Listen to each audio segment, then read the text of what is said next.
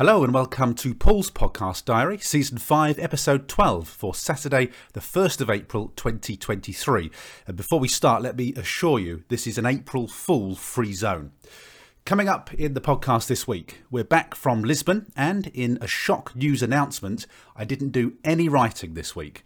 There is a good reason for it, of course, and all will be explained. I've finally got around to making the most of a marketing opportunity that every author gets when their books are exclusive to Amazon. I'll tell you what it is, and I'll share my schedule and strategies with you in the show notes. And I've just finished my edits on book two in my trilogy. I'll let you know what's happening next with that. Okay, let's start with the writing update. Why on earth didn't I write this week? Well, as I said, there is a good reason. While we were in Lisbon, I realised that it's the end of the UK tax year on Wednesday, the 5th of April next week. Now, if you've listened to these diaries, you know I've just got last year's tax return in. I think was it at the end of January that I had to be in. So it feels like I'm doing tax all the time, but that was actually a late tax return for me. I don't usually leave it that long. I usually like to get it in as soon as I can after the 6th of April when the new uh, new tax year begins. So I've got some non-writing related work that I need to do before this tax year ends. Lots of jiggery pokery. Now, I also had an accountant call before we went to Lisbon, in which we discussed a couple of tax effective moves that I can make for this tax year. So, effectively, I've got until the 5th of April to move everything around, you know, move the squares around and, and, make the pattern I want. So that's why I decided while I was in Lisbon, I thought, you know what? I actually just need to bump the book for a bit. I've got plenty of time with this, and I need to focus on this and just make sure all this is in place by the end of this tax year. So I'll just talk about this a little bit. And sorry to start with something as dry as tax. Uh, and this is for the UK only, and it's not financial advice, I hasten to add. Um, but if you've got a limited company uh, and you're a writer, the amount of tax free dividends that we can take out of the business is about to reduce over successive years. So, again, not financial advice. I'm just an idiot as far as money's concerned, but I'll just talk you through uh, the process I'm following. That uh, we have um, each director can take out £2,000 in this tax year as tax free dividends. That's this tax year. But next tax year, that amount is going to reduce to £1,000 per director. And the year after that, it reduces to £500 per director, which is barely worth getting out of bed for. So, um, because the uh, tax free dividends are reducing, it just makes sense to me because it's a way of taking money out of the business in a tax effective way that I, I want to do that. So I've just been paying some dividends uh, at the end of this tax year, and just making sure they go into this tax year, and then I'm going to be paying some other dividends as soon as we get into the next tax year as well. But I just wanted to make sure I could make the most of my tax free allowances while I could. I've got some other things, not at all related to writing, going on too, that I need to take care of. So I've spent all of this week crunching my end of tax year numbers, doing a bit of this, doing a bit of that, all sorts of boring stuff that I need to do. And obviously, I need to issue my dividend certificates for the business before the 5th of April. All of these things uh, need to be done. Uh, I've done an awful lot of number crunching and messing around this week. My eyes are kind of, you know, out on on stalks. I'd rather be writing, frankly. But this is something that's on a deadline. I do want to get it tidied up before the end of this tax year. So, consequently, I'm only going to be writing one day next week. That will be on Monday, the 3rd of April. And uh, that will allow me to finish off the work that I need to do before the new tax year starts, which is I think is it is it Thursday next week, something like that. Um, I need to get it all done by then. I will then finish the third book in the trilogy over the next four weeks. Now, rather annoyingly, now when I was at work, I wouldn't have said this, but now I work for myself, and every day is potentially a work day. I work when I want to and don't work when I don't want to, which means that all seven days of the week are in scope as far as I'm concerned. It just goes with the ebb and flow of, of family life, holidays, and whatever we're doing elsewhere. So we've got a load of UK bank holidays coming up. It's we've got a ridiculous amount coming up over the next couple of months. I wouldn't have said this if I was working, uh, you know, in a normal job, by the way. But I think we've got two two holidays coming up in April, uh, which is uh, Good Friday and Easter Monday, and then in May we've got three Mondays coming up. We've got uh, two normal May holidays, and then we've got the King's coronation coming up as a bank holiday too. So of course Monday is my writing day. Is a day I write because my wife's at work, but because it's bank holidays, for four Mondays over the next two months, my wife can't go into work because work's closed, uh, which means it writes it off as a writing day for me, which is rather annoying. My wife's really annoyed at it too because she only works part time and it kind of messes up her her leave. She has to take a day's leave for the Monday, so we're both really disgruntled about the number of bank holidays that there are over the next um, sort of eight weeks. But uh, you know, we wouldn't have been if we were bit uh, if we were at normal work doing full time work. We'd have lived for those bank holidays when that was the case. So that's going to disrupt my writing. That's why I'm telling you that. And also, my mum is visiting for a week in April too.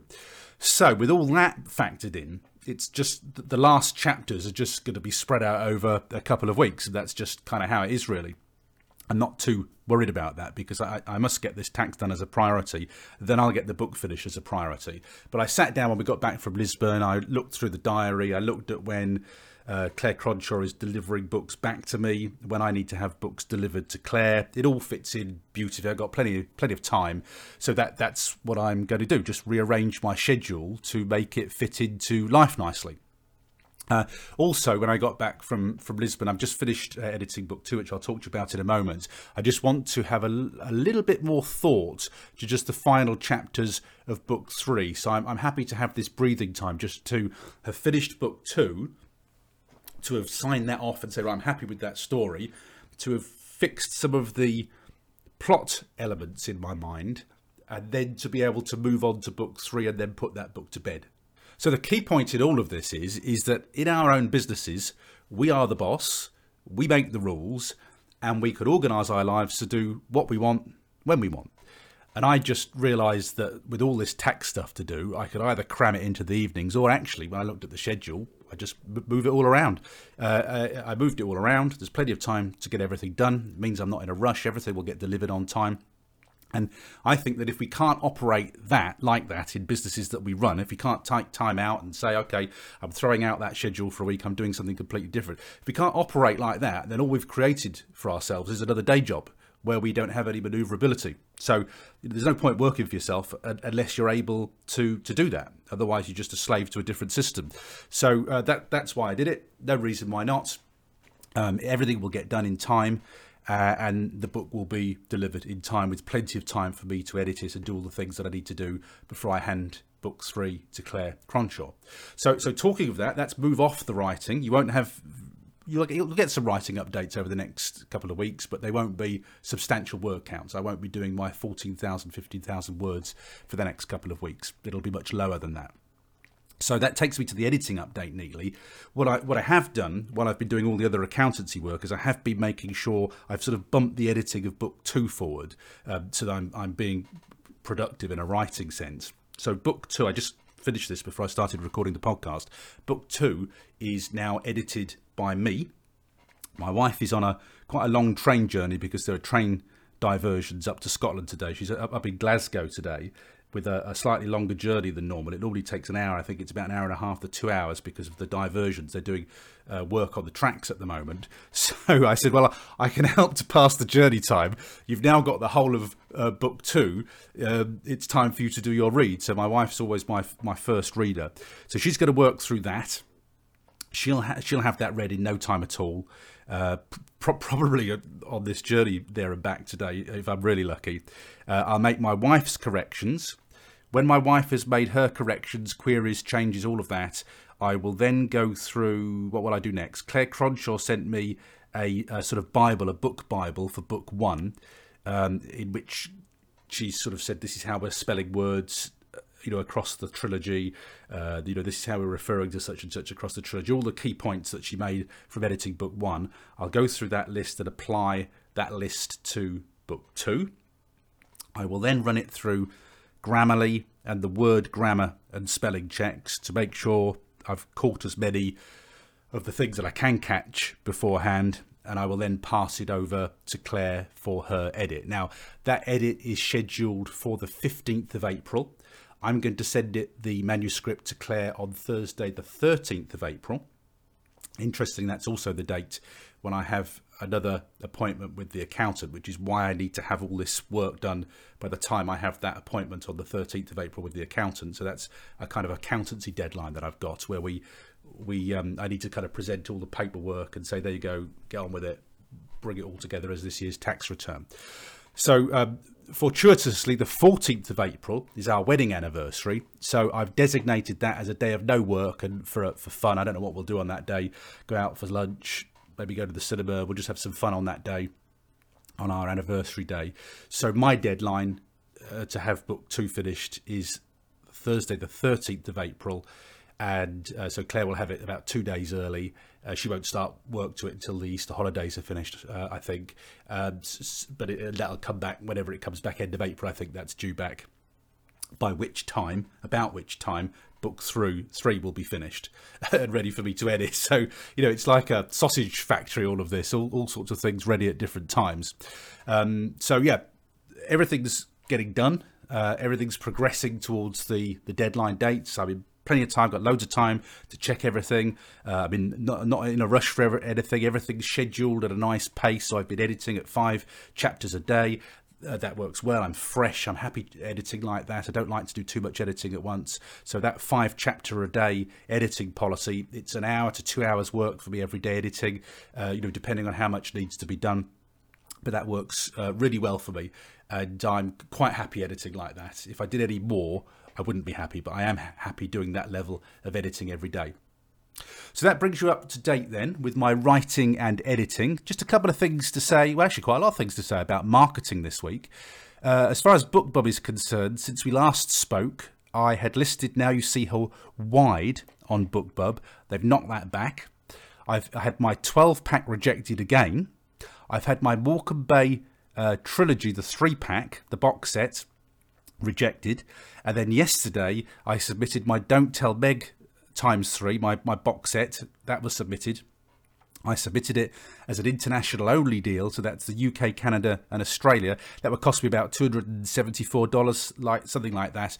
I've submitted that and I'm just waiting for a reply as far as that is concerned. So I'm on a real drought with my psychological thrillers and BookBub. I am beginning to think that I'm probably going to have to wait until my new series is out. It, it just feels that maybe those books are uh, too old now and maybe they've lost interest in them and they're looking for something fresher. But I will have something fresh, obviously, when I start to release the new series.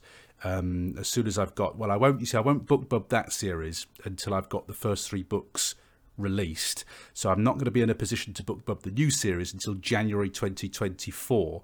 Otherwise, I can't make any money out of it. I might sell zillions of copies of book one, but if people can't move on to book two and book three and help me make my money from a BookBub deal, there's no point listing it. So I won't be listing that new book until, or trying that new book with BookBub until January 2024. So in the meantime, I'll keep thrashing the old stuff. Uh, every now and then I come up with a, a new wheeze, a new idea that might make them give it a try. So what I'm tending to do now is I'm trying international deals and removing the US from that just to see if that makes it slightly more attractive for them in a, a, different configuration. But I'll just keep going, and you never know. One of these days, I might just get lucky with BookBub again. As I've said to you before, I have just less than a a 50% success rate with Kobo promos, and I look at Kobo promos I try to do it once a week, but certainly once every fortnight, and then I sub- I submit to any promos that I'm eligible for. I generally don't go for paid promos with Kobo because I don't really make enough sales. I usually go for the ones where they they take a percentage cut. So I've had a well, in fact, one of the Kobo Pros has just started today, but since I last recorded a, podcast for you, I've been accepted to a an Easter super sale, which is taking place in Australia, New Zealand, and the United Kingdom on Kobo. It runs from the 31st of March, which is today as I'm recording this, to April the 17th. And I've submitted the Grid Trilogy box set, which they've accepted. So I can't even remember what the deal is on that, but uh, I think maybe I've priced it at 199, something like that. So we'll see whether we, we shift any copies. But uh, past experience has told me I might make a couple of quid from it. Um, you know, and it's nice to just get the sci-fi books out there and hopefully finding new audience. But I won't make a lot of money if I make much money at all. Now, here is something. I'm going to go into this in, in, quite some detail, and I'm going to give you a little resource on this week's show notes because this is something I've been meaning to do for ages. Uh, you know, if, if I sat down and wrote down all the things I've been meaning to do and get round to, you know, this is apart from just actually writing the books and, and, and, editing them and getting them published, which which frankly is the main part of our business, and then doing some marketing. But this is a job I, have just meant to do for ages. I've been aware that I should have been doing it for ages, and I finally got around to it. And it didn't take very much time, as as it wouldn't have done. So, as you know, all my thrillers are listed with Amazon. So I'm committed to a Kindle Unlimited three month tie-in period. And during that period, when I'm I'm listed in KU, I get access to free Kindle countdown deals and free Kindle promotions. And I've never really used those before, unless they unless I'd got uh, maybe a bargain booksy, a free booksy, or a bookbub. I've never really used those promos unless I've I've got uh, some other uh, email promo based around those, and, and that's kind of wasting opportunity really because it, you know each book that I've got, and I've got however many thrillers I've written now, is it nineteen, whatever it is, whatever it is. Uh, I can't remember. However many thrillers I've written now.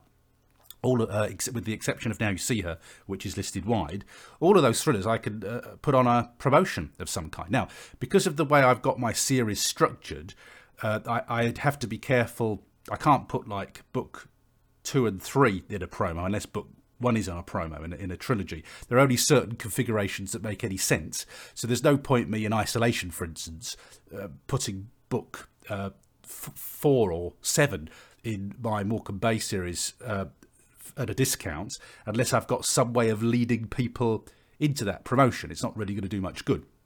Anyhow, I've gone through all the thrillers that I've got, all the thrillers that it makes any strategic sense to list, and I've scheduled them on either a Kindle Countdown deal or a free promo before the end of my current tie-in period. So my current tie-in period will end on the 27th of May.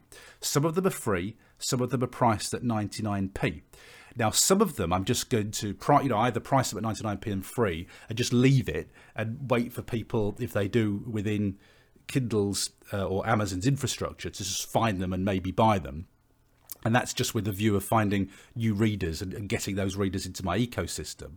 But where some of them, where I've reduced the price to 99p, and that's going to be on box sets most of the time, I will. Uh, some of them I will use with Facebook promotion to give them a push because they're a really good deal. So I, I've kind of gone through all the books, come up with a, a strategy. Some of them it makes sense to to spend some money on Facebook with. Some of them doesn't. It'll just be organic but what I'm trying to do is make the most of the promotions that are freely available to me because I'm listed in Kindle Unlimited. And I say that the, the joint pronged strategy of that is to find new organic readers um, and also to to promote them to targeted readers where it makes sense to spend some money on a on a Facebook promotion budget. So um, that will also, incidentally, if I ever get round to writing my uh, monthly emails to my list, and, and, you know that time is surely getting closer as I get closer to actually releasing my new books. I'm going to have to do it then, so I'm going to have to bite the bullet then. But what that that cycle does is it means pretty well that any time I write an email to my list, I'm going to have one of these promos going, which gives me something to promote to my list as well. So it kind of ties in really nicely with that. Now, it, that's all quite complicated. But what I've done is I've put all of that into a spreadsheet, and I've taken a screenshot of the of that spreadsheet so that you can look at all the titles of my books, and you can see the, the, the dates and the promos that I'm going to do. You can see whether they're organic, whether I haven't uh, they're not on a promotion at all, uh, or whether I'm actually going to have a little bit, bit of Facebook spend in the in the, the US and the UK. So if you go to this week's show notes at selfpublishingjourneys.com, just look for this uh, this week's episode, which is uh, episode 12, season, what are we on now? Season 5, is it? Yeah, season 5, episode 12. And you'll see that uh, a screenshot of that spreadsheet. You'll be able to see exactly what I'm I'm doing with that. Um, and but the other thing, the other thing I have to do, I have to be quite careful with this because if I um, if I get a BookBub, I don't want to spend my promo period before I get a BookBub. Now, don't quote me on this because I'm a, I'm a bit fuzzy about the details. But if I remember correctly, I, I can't remember which one it is. I think it's on the countdown deal. Something like if you price something at if you price something down on the countdown deal or the free deal, that you get you keep more of the money than if you were to just list it free or, or discounted, uh, you know, in your, in your listings. Uh, now, you, you probably know that better than me, but I'm, I'm, sure you keep more of the money, and I can't quite remember how it works. Um, so what I so what I have to be mindful of is I don't want to give away a week's promotion per period at the begin beginning of a Kindle Unlimited pr- uh, period, and then find I get a BookBub, and then find I can't sort of maximise the money I'm taking when I do a BookBub promo. It makes more sense to have a discount, say on a box set at 99p, as part of a countdown deal for for a week, that it does for me to price that down as, as, as the listing price. So I'm sure I'm sure there's an advantage there. I, I, should have checked the sort of details of that before I, I spoke to you right now, but I'm sure most of you will will will know that better than I do. Anyhow, take a look at that screenshot. If you are listed in KU and you've got a number of books, um, you, this just might be something you might like to consider. Now, what I'd like to do with this, I'd like to be organised enough and relentless enough to be doing this every quarter that I'm list my thrillers are listed in KU. That's what I'd like to be doing. So this is a rolling program of me promoting the books and using all these free promos that Amazon lets me have, and then occasionally turning on or off uh, my Facebook ads to to promote a certain product either in the UK um, or the US. don't really. Uh, I don't really find Facebook ads work well enough for me in Canada and Australia to sort of justify uh, Facebook ads for that period. I generally have most success on Facebook in the UK and the US. But anyhow, it's there for a look. Uh, see what you think of it, and it might inspire you to try something similar. Lots of other writing related news for you this week. I paid for, I don't know whether I told you this, I can't remember, but I, I paid to attend a Wide for the Win webinar with Erin Wright, and this was basically about uh, listing wide, things you need to do and don't do when listing wide. Um, the biggest kind of learning point I took from this is that you should list direct directly with Barnes and Noble uh, and don't use the distributor. So I currently list through Barnes and Noble via Draft2Digital and it was very strong to say list directly i think in apple and list directly in barnes and noble. And then I, I added that to my long list of things to do many of which won't get done. And then interestingly amelia d. Hay posted i think amelia we reckon she must have been on the same webinar that i was and amelia had said that she'd she'd gone to barnes and noble to list directly and then as a UK resident, I think had got in some kind of taxation hell, if I remember correctly.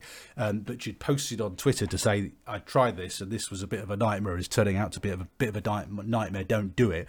So, so that's gone right at the bottom of my things things to do that will probably never get done list. So I'm not going to list directly on on Barnes and Noble. So it's like you know, one step forward, one step back, back as far as that was concerned. Um, but I think Erin's doing the next phase of those uh, webinars shortly. I'll wait and see what the details are before I decide whether to sign up uh, for that. Um, John Cronshaw got in touch and uh, uh, gave me some inspiration, actually, which is another big marketing job that I did before. I think it was before I went to Lisbon, I'm sure it was. Uh, John Cronshaw dropped me a line and was just saying that he's got uh, 3,763 followers on his Amazon, uh, you know, follow accounts that we can now look at through Author Central. And um, John said that he started to include follow buttons for Amazon and BookBub at the bottom of his weekly email. So I promptly went up and signed up for John's weekly emails to see what he's doing because I like to investigate anything that sounds like great practice. And, um, and, I, and I saw how he did that. I hadn't realised you could do that on MailerLite emails. So, if I ever get to sending emails out to my list again, and at a point where I might have time to do the job, um, I'm going to do the same. That, that's it's an obvious thing to do. Um, and if MailerLite provide a nice little icon for us to do that, then I, I should do it.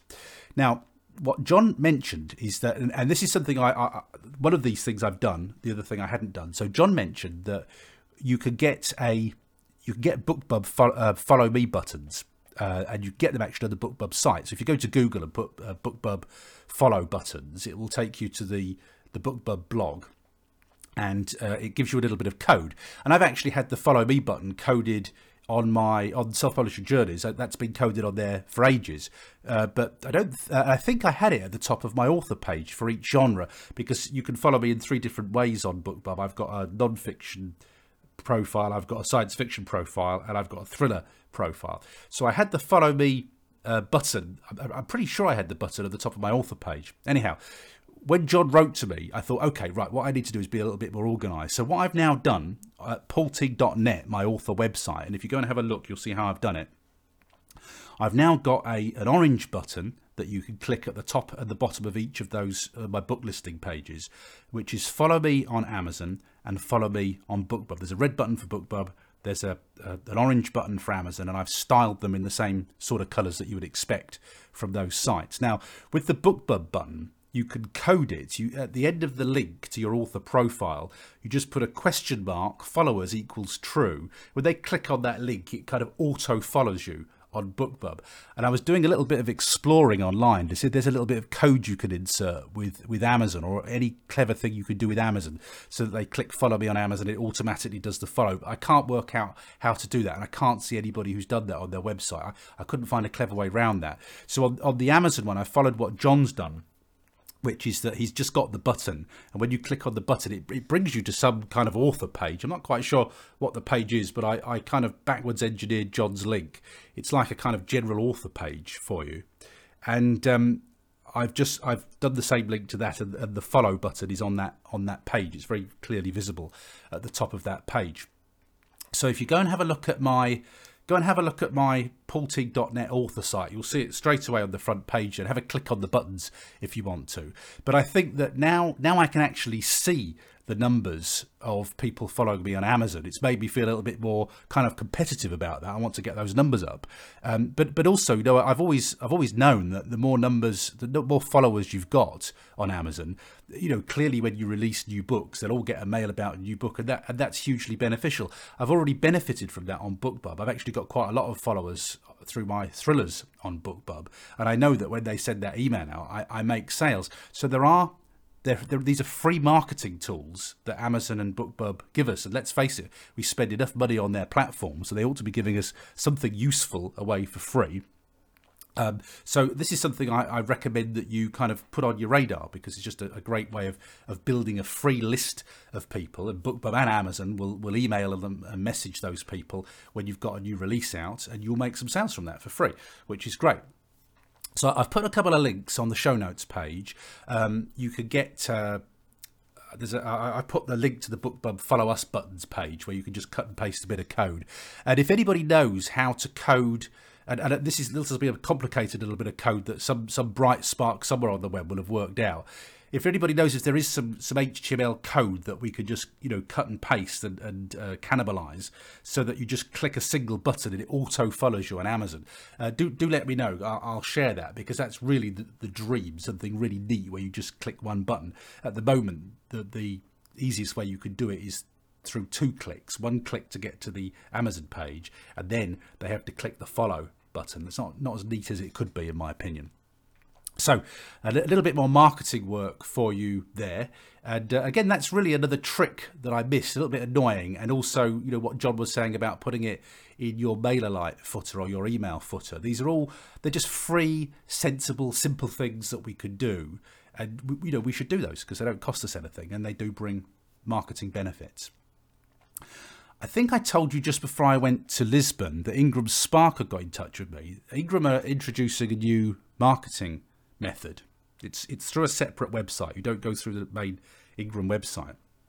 But basically, they've they've built up uh, Amazon, Facebook, and Google targeted lists, and they're letting authors promote their books via those targeted lists. And of course, these are lists of of readers, sort of stroke paperback readers, uh, and and they're letting us uh, jump on their coattails with this. So I was straight in there originally a couple of months ago because I'm really interested in it. Then I found I couldn't do it because it was open to US people only. And then uh, I, uh, the lady got in touch with me and said, "Do you want us to put you on the list for the UK?" She got in touch with me just before we went to Lisbon and said, "We're opening it up to the UK now." And then she said, "Oh no, sorry, this is the update for you." She said, um, "Are you VAT reg? I'm not VAT reg, VAT registered." So she said, okay, we're doing that reg first, and then they'll come to people like me. So the, the, the, the UK author paupers, that's they're going to come to us next. So I'm still on the list, but I can't do anything with the Ingram Spark ads just yet. But as soon as they let me, I'll be in there and I'll let you know what's going on.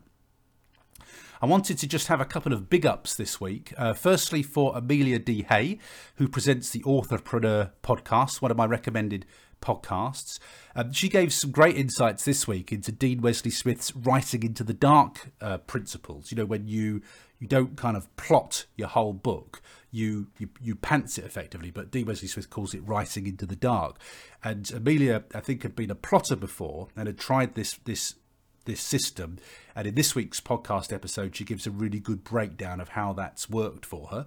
So I enjoyed that episode. Uh, it was a nice long episode, Amelia. I always enjoy the long episodes where you get, you know, right into the weeds. So that was very enjoyable. Thank you for that. And also um, to Jerry Evanoff and Rich Casey at the New Author Podcast. It's another one of my recommended podcasts. If you like the sort of thing that I do on this podcast, you will like those podcasts too. Um, and listening to what Rich has been saying about um, putting his his work on Vella, doing really well on Vella, uh, and making some income from that, and he's finding it very motivational. Before again, before we went to where did we go? Lisbon. Before we went to Lisbon, uh, listening to Rich talk about Vella, I investigated it on Kindle on Amazon because I thought, well, I've actually got two books, certainly one book ready and edited and just sitting there. And I thought what I'd really like to do is I'm not going to release these books till October. I thought it, it would make all the sense in the world to me to release these books on Vella to a completely different audience because they're going to be edited and ready to go, you know, well before I'm ready to release the novels. Might as well try Vella, make a bit of money out of Vella. And, and as Rich has been saying, he's been getting three figure uh, bonuses because Vella is not uh, hugely populated with authors. So because it's a new terrain, it's fairly easy, you know, to get some results on there. So I thought, all right, I'd like a bit of that action. Thank you very much. Um, and and my novel's just sitting there doing nothing. What is it now? End of March. So April, May, June, July, August, September. It's going to be sat there for five, six months doing nothing. And I thought, wow, list it on Vella. It's a completely different audience. Let's see if I can make some money on there.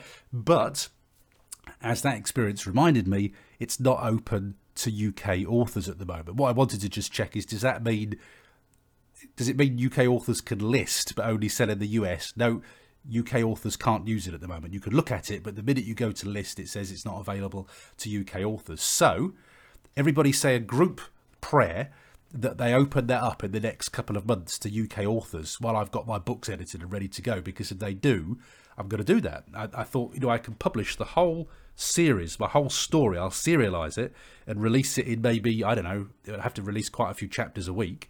I think I'd release it. I'd, I'd I'll part and parcel it up so that the whole book is released on Vella by the time I'm ready to release book one, and then I'll I'll kind of take it off Vella I, I, might not even take it off Vella to be honest with you, but I, I, you know, I'll release the whole thing on Vella, then release them as full novels to a completely different audience. But I'd really like to give that a try, listening to what Rich is saying. And if you are listening to this in the US, do ever listen to what Rich is saying because I thought, well, you know, I would actually make that part of my strategy. I think because I've I've often got books ready to go before you know before I can release them as novels, and I thought it would make great sense to me to release them on Vella, and then when the whole, you know, so I could be making money out of them while they're sat there waiting, and I'm finishing writing and getting things edited and ready to release. And then when I've got all three novels to release, then I'll do my kind of, you know, one novel a month system and then the box set. But in the meantime, I can be making money from a completely different audience. It makes all the sense in the in the world to me to do that. So well, it's always well worth listening to the New Author podcast, but uh, particularly I've been getting a lot of value from the conversations about Vella at the moment, and it's really made my sort of ears uh, prick up, thinking, mm, I'd like a bit of that action, please. I got some lovely reader feedback the other day. Uh, I got an email from a reader uh, which said, uh, I don't know if I'm replying to you or if it's an automated post. On to the second book and really enjoying them. This is the Morecambe Bay book. I met my husband at the Broadway Hotel in 1974, which is in Morecambe. He was working on the building of the nuclear power station at Heysham at the time, and we used to go to the Sea House, sorry, the Sea Horse Bar at the Midland Hotel, which is mentioned in a later book of mine. Uh, I think it might be the second trilogy, I can't remember.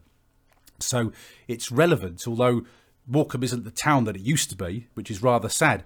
And this reader said, Thanks for bringing back happy memories. And this is one of the the sort of side benefits I've found about writing uh, very locally based books is I get a lot of comments from people who live in and around Walker who say to me, I really love reading about the local locations and this brought a memory back, that brought a memory back. You know, it's really, really lovely to get uh, emails like that.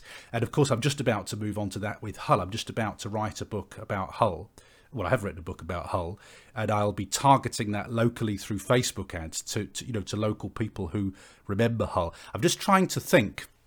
Of course, I know loads of people who who work at Radio Humberside still, and I'm just trying to think whether I'm going to do this as a separate, completely separate thing, or whether I'm going to tap up some contacts before they all retire at Radio Humberside and um, you know see if I can get on an interview on the radio there, which ought to be fairly straightforward, I would think, or I hope so.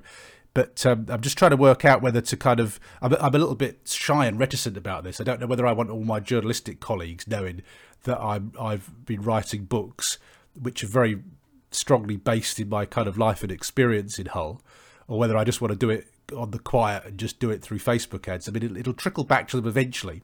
But um, and when I was in Hull a couple of weeks ago, uh, was it? No, it was last summer, wasn't it? We went on holiday out there, and I was researching some venues. I think I told you that I was doing a park run and I met a lady that I used to work with on the breakfast show in Hull and we had a chat and I said, oh, I'm, I'm here looking for inspiration for, for a book for location inspiration. So they, they kind of know I'm writing now, but um, they don't know I'll have written a series about Hull. So I'm just I'm just thinking about that one, whether I'm going to be daring or not, and try and make a big splash on the radio when I do it. So uh, that was nice, and also something else that happened this week. I, am on a uh, because I'm obviously interested in in Heysham, Morecambe, Lancaster. It's where I used to live, but also I'm writing books there. I'm a member of a Facebook group called Morecambe and Heysham Past and Present. And I, I'm on that group because I see lots of uh, lots of places in the past, lots of photographs of places I'm talking about in the past, and it, it's it's inspired me and helped me as part of my Morecambe Bay series. And again, because I'm quite reticent about some of these things, I had toyed with messaging the the person who runs that group and saying, "Would you mind me pl- plug in my books to this group because if they're interested in Morecambe and Heysham, they'll probably be half interested in my books. I hadn't done that, but interestingly, we got what's like old-fashioned word of mouth this week because somebody's obviously I've got i am targeting books in Morecambe and Heysham at the moment uh, through Facebook to hit a local audience. They're they're locally targeted adverts, and this lady has uh, clearly picked up the books and started reading them. She's either a local or she's somebody who's got local interest. And she, she reposted my advert this week on the Morecambe and Heysham past and present and said um, these are a really good read. So she, she that's the old fashioned kind of word of mouth that she shared it rather than me coming on to Morecambe and Heysham past and present and saying, hey, my books are great, why don't you read them? It's much more powerful if somebody else does it for you, you know, on, on your behalf. And um, so she's done that and people have commented underneath and liked it. And it's just you know a good way of getting the word out you know getting the books known locally hopefully word of mouth where people say oh, i read these book, books about morecambe you might enjoy these. It's just you know kind of useful. Just it's just useful stuff and it all helps. None of it's going to change the world but it's all useful stuff.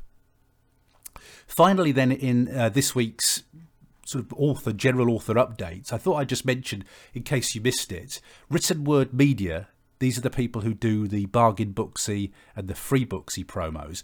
They've just added five new categories to the promos that you can use with them. So they're now offering LitRPG, romantic comedy, westerns, western romances, and history. So if you write in any of those genres, you've now got specific email lists that you can target through Bargain Booksy and Freebooksy.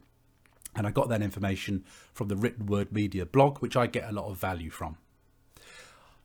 I don't have uh, many links to share this week. I usually have a load, but I didn't really want to share that much this week. And I'm behind the news here. I'm late to the party with this particular first link to share. Uh, so uh, you'll probably know this already if you listen to the podcast, but I'll mention it just in case you have missed it. There was an extra six figure author episode. Uh, it's like a one-off episode that they released, uh, well, a week or two ago now, because I think it was just before we went to Lisbon. And uh, wow, what you know, what what a powerful episode that is. Uh, you know, I I always feel a bit down. I, I obviously my sales were really high two years ago in, in COVID. They're you know they're, they're not exciting me at all at the moment. They're, you know they're right back down again. I'm I'm sort of feeling a bit disappointed in them again. It all feels a bit of a struggle. But listening to particularly Joe and Andrea, Andrea sort of talking about their updates, where Joe has started a new job. Uh, Andrea is doing all sorts of other things and relying on different um, income. She's not relying on her writing income anymore. She's just had to put that aside because of what's going on in life. I mean that that podcast, the last two episodes of it, have been really quite a painful listen. It's quite a painful listen. But but actually, you know, I think you know Joe's done exactly the right thing. I, I think um, if you if you it's what I said a couple of weeks ago again about that I was hearing a lot of younger people who are making themselves um, you know physically or, or, or, or, mentally ill or they were experiencing mental or physical illness and, and, and to me as a listener it seems to me that they're just working too hard uh, you know relentlessly and that sometimes I think it's you know not a bad thing to just go back to work if you need to even if it's part-time work just to relieve some of that that pressure I, I would not have ever wanted to have the pressure of the bills and the house and all those nasty things being entirely rely, reliant on author income. I would not want that. Seeing seeing how my income has has you know been low for a long time, that that it was steady, that it went really high for a while, and now it's back to sort of steady again, uh, steady but not you know not as impressive as I would like it to be, not impressive. Um, then I, it's just too much stress if you if if you're using that money to pay bills. If it's extra income, or if you've got somebody who takes the strain as far as the money's concerned, then that that's fine. But if you're it, if you have to earn the money, or you know the house budgets rely on that money, I think that's really really stressful. Relying on writing, so I think you know Joe's done a brave thing, and what a tough thing, you know, to have to admit when you're on a, a podcast called Six Figure Authors. That's a tough thing to have to take when you're a six figure. I mean, I haven't even been a six figure author yet, but um, I, th- I think he's done the right thing. I think he's done the right thing for his his sort of mental health and well being. Um, and he can come back to it. You know, you can change that at any time. He might just take two years, three years, just to find his feet again, and then if he wants to, he, c- he can move on. You don't have to do one thing. You you can change. So that you know that was very powerful listening to that, and Andrea too um, just saying, you know, she's just in no. If you listen to Andrea, Andrea's health issues and the issues surrounding the health of her children, I mean, I don't know how she manages to write in the first place. It's extraordinary. She's got so much going on in her life. Um, and you know, she says that I can't rely on the book income at the moment. I'm having to rely on other income. I think she's relying on a, a games channel, and I think her hubby brings in some income. So you know, obviously the writing will still bring in some income, but not income you can rely on. So wow, you know what a, a raw and uh, we'd all like to be like Lindsay, frankly, wouldn't we? You know, earning a fortune and selling loads of books. But in contrast with Lindsay, when you hear Joe and Andrea, it's, it's really you know powerful stuff. It really tracks you know several paths that we take as authors, not just the Lindsay path, which is I'm earning lots of money consistently, which would all where we'd all like to be. Um, but wow, very, very, very powerful and a really good listener. It says, please make time to, to listen to that. You know, I think it'll um, you know, if you're if you're feeling down about your writing or ever feeling down about your writing, it'll help put it in some form of context. And then the other link that I wanted to share with you this week is its uh, best practices from using the from the publisher section on Amazon. It's a blog post from Fussy Librarian. This is this is how you can kind of customize those those author pages. Now, I've had a few skirmishes with this. I don't know whether I mentioned this to you on the podcast. Some some things I do and then forget to add to the, the notes the, these pages, and, a lot of the um, the traditional publishers use these. They they have um, loads of book quotes and, and, lovely imagery on these these about the author sort of pages. And I tried that, and I, I think I tried to replicate what something like Rachel Abbott had done, and I'd got wording on mine, and it got it got knocked back. They said we can't allow this because it's got wording, and there seemed to be two tiers of it. So that um, you know some people seem to be allowed to have quotes and wording and I and I wasn't, and I'm assuming there'll be lots of other people like me who can't too. So I don't know whether there's a two track process with this about whether you're a mega author or not. But I, I, I, had a little, you know, brief skirmish with it, and it didn't work. So I was interested to see this post, which I haven't read thoroughly through yet or actioned. But I thought, ah, that's interesting. I'll share that uh, because it kind of gives you chapter on verse on the on best practice with what to do with that. And I thought, right, I'd like to visit that again. It's the sort of job I can do while I'm listening to a podcast. Uh, if I'm listening to a Sophie Hannah podcast, I could be listening and, and sort of doing something that doesn't take too much concentration at the same time. So, again, you'll find that on the show notes at selfpublishingjourneys.com. Just look for this episode, season five, episode 12, if you're looking at this in the future, you'll see that on the show notes.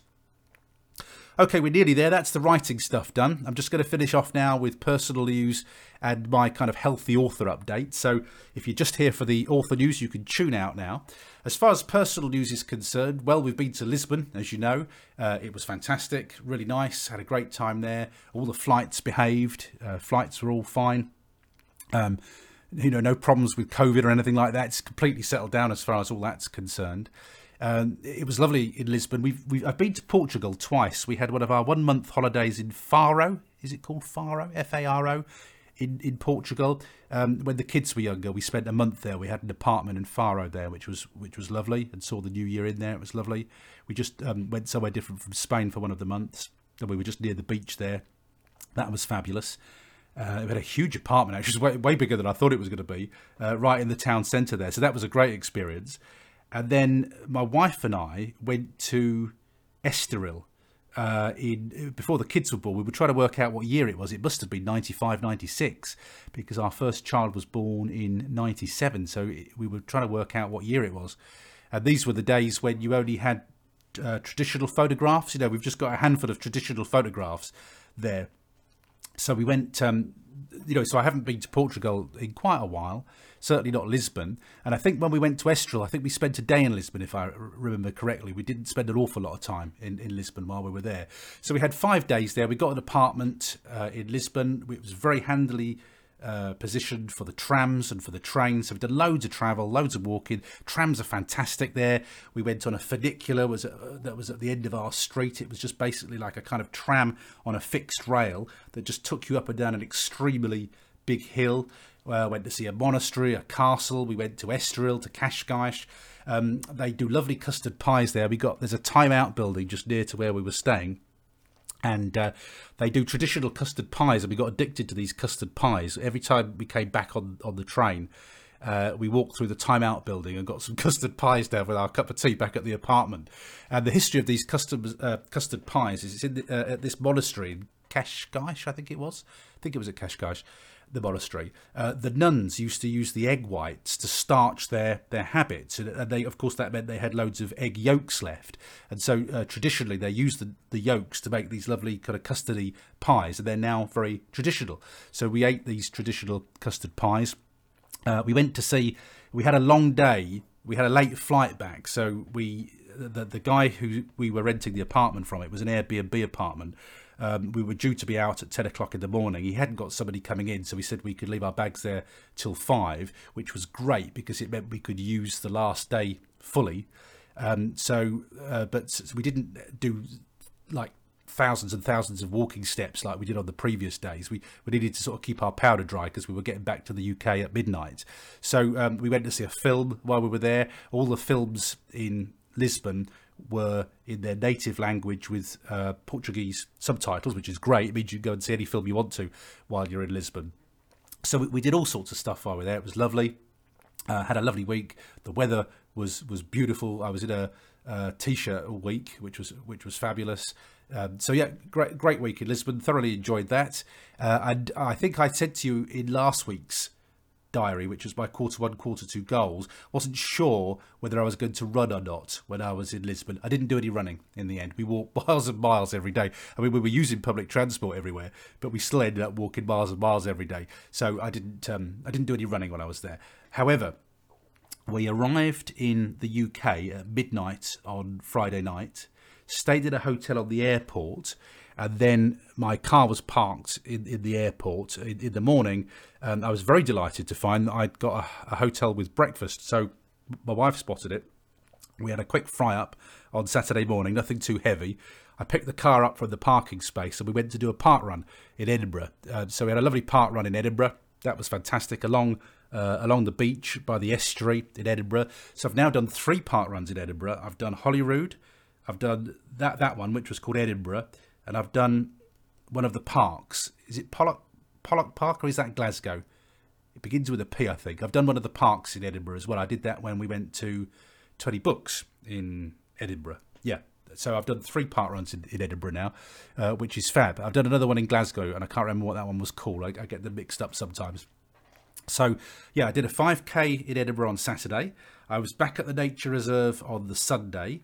I did a treadmill run this Tuesday, and last night, ah, the clocks have changed in the UK now, so it doesn't get dark now till about eight o'clock. I went out with my running club for the first time this year last night, and it was lovely. There were loads of people that I know there, and it was chatty, and we were chatting and running, and they were doing my favourite run, which is the river run, where we go alongside the the, the river, uh, just out of the city into the countryside. It's one of my favourite runs I do with the run club. So it was fabulous to be out running with people again. So, um, so long as my kind of agenda allows me to, I'll be out running on Thursday nights now, uh, most Thursday nights. Uh, and eventually uh, I'll start. They do a Tuesday night run, which is a 10k. I'll start. I'll have a smash ring of those because I don't, I don't want to do too many 10ks in a week. So, for instance, I'm about to do a 10k on this Sunday in Lancaster. I'm doing a Lancaster 10k, which I'm really looking forward to. Um, they do some lovely. They do some lovely races in Lancaster and Morecambe. Not only is it good for me uh, getting inspiration for book writing venues, but of course I lived there for years. And uh, run I'm doing in Lancaster in I think it's two weeks' time. Uh, actually takes me round where my wife and I used to live, where we bought our first house, and where I used to teach. It takes me all around the rivers, where I used to take kids on nature walks when I was a teacher. So you know, I loved I love doing these runs, not only for the run, but for the nostalgia and for the writing uh, inspiration too. So yeah, first club run outdoors last night. Uh, I did my two way. i I've, actually I've mixed up the exercises. You do the exercises I do after writing now. So on Monday and Wednesday, I did an hour of stretching exercises on Monday, and I've now got a kind of um, different series of exercises that are, are, are, geared to get rid of your belly, your middle-aged belly. So uh, uh, they were they were a bit tough too. Those exercises they wore me out. So I've just got slightly mixing it up slightly on Mondays and Wednesdays at the moment. So lots and lots of exercise in this week. Um, and I'm still, uh, I still need to kind of hunt down a Pilates session. Um, I've got some that aren't on Tuesdays, uh, but I, I, want one on a Tuesday and a Thursday because then my wife and I commit to it and do it every week. I'm not really looking for a, a one-off. I, I need to pick a night that doesn't interfere with running, so I'm still kind of hunting for the right thing. Uh, so yeah, this weekend park run on Saturday. 10k in Lancaster on Sunday, the 2nd of April. So, plenty of exercise stuff going on. Okay, that's it. It's nice to be back. I don't think we're away for a couple of weeks now. The next trip away will be when I go down to Hull to do some locations research, and then we're going across to Rotterdam. So we're not flying. I haven't got any flights booked now until we go to Malta in November. So I think it's all ferries now and uh, sort of visits within the country rather than leaving the country. So it's all going to quieten down for a little bit now. It'll be more about running and, and running related trips than it will uh, going abroad for the time being. Um, so you're up to date. the, the the podcast diaries will just kind of continue to plod on up until the end of this season. So that is it for this week's show. Uh, thank you very much for listening as ever, and I hope you have a great week of writing, whatever you're doing in your author business. From me, Paul Teague, it's bye bye for now.